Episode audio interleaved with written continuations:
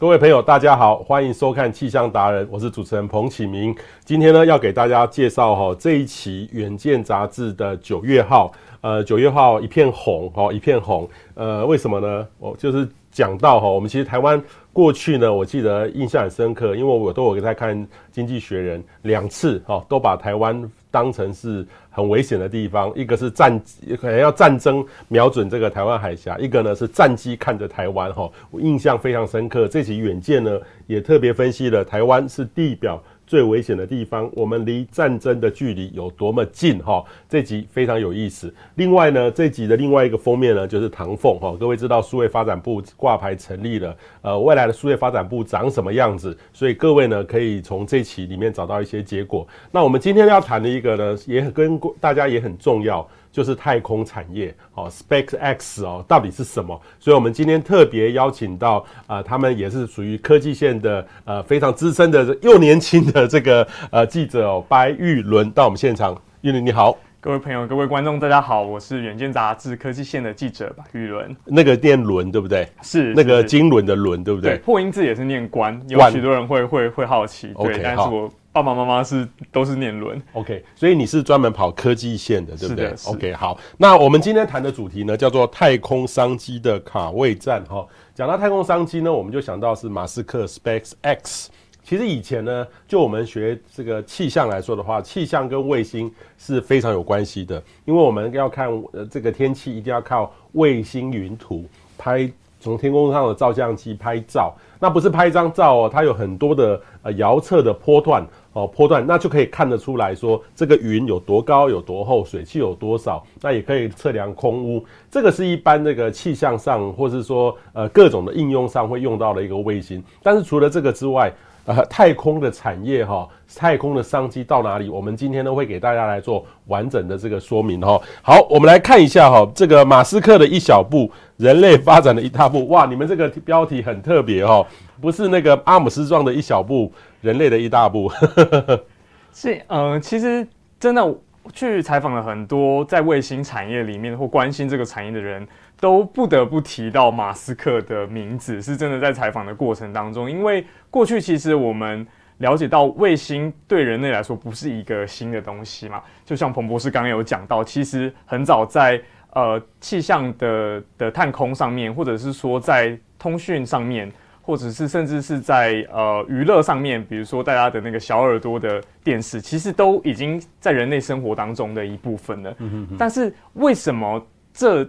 这三年、这三五年来有一个这么大的转变，其实就跟马斯克打了目前为止有三千多颗的卫星上太空，真正让每一个人，而不是只是大的机构或者是研究机构能用到，有有非常大的关系。所以会说，马斯克感觉他只是写一些推特，在有一些狂言，但其实他的透过他的创新，真的也是让太空产业来到另外一个新的。新的高度，对，其实他很很这个，我觉得哈，有时候我们在跟大家谈说美国为什么那么强哦、呃，像台湾也可以自己做这个电动车啊，但是我们绝对做不了特斯拉，因为我们缺乏像这种马斯克或是这种贾博斯这种非常有高度、有创意的这个环境，制造出这样的人出来哈。好，那其实这个连上太空呢，呃，以前连线太空哈很贵。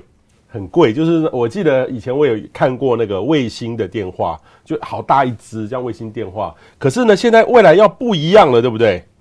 是的确，嗯，因为我觉得会会谈到马斯克这个最主要原因，其实是呃他在价钱上面让真的让这个太空接近每个人的生活是一个可能。那其实。哦，虽然说我们刚刚说是让太空科技来到一个新高度，但是其实它的卫星呢，跟大家过去认识的传统的卫星其实不太一样，是比较低的，也就是所谓我们现在讲到的低轨卫星的这个商机。那当然也配合着就是它，我们知道那个猎犬号，它可以成功的把那个火箭使用是变成是。回收的方式，就是说，他打了很多比较便宜的卫星上去，那这个 business model 成型之后，这个商业模式变成是人人可负担的时候，它就可以建立到它的星链。那这个星链呢，它其实就是透过这些卫星，呃，传传输地面上的讯号。那每个人只要在他的家户里面用一个很简单的桌上型的装置，甚至是手机，我们就可以收到这个网络的服务，等于是透过网络的普及来达到他心念想要达到的目的。那这个商业模式现在也已经真的被被证明是可行了。虽然说台湾还没有开放来这个使用，目前 NCC 也已经在审查当中.但是其他的国家，呃，有非常多的国家其实是已经是你只要每个月。呃，付个一百美金，你就可以随时随地拿着那个盒子，你想到哪里上网都可以。哦，随地到哪里上网就可以。你你们有看过那个实时的机器了吗？呃，有有有看到，它叫做一个地面的设备，它差不多就跟这个桌子比这个桌子还小一点点。OK，然后它有一个大概六十公分的那个碟形的天线这样子。后来第第二代改成方形的，但它它就是一个这样子。所以为什么我们在讲乌克兰战争的时候，Starlink 一战成名？就是因为它太简单了，它不需要任何的太多的基础设施。在台湾，我们或许想象不太想象得到它的应用的方便性，因为我们的网络其实很方便。但是对于许多国家来说，他们的呃网络的基础设施其实是没有这么的好。比如说，它是一个更更广袤的国家，那它要在那个没有什么人的地方去建那么多的基地台，其实是没有那个经济的效益的。所以透过呃，卫星的方式来连线，就像彭彭博士刚刚讲到，其实很多这种讯号的传输、大面积的的探测，那它是需要，如果说我们，比如说以气象来说，它我们可以同样的方法，我们也可以在很多地方设雷达，也会得到相应的资料嘛。但是其实是很多地方我们是基础建设上面是有困难的，比如说在海上，嗯，比如说在真的太偏僻的地方，那星链就可以补足这些空缺。对，现在以前就是说在发生战争的时候。呃，有一段时间就是赶快摧毁你的通讯，对。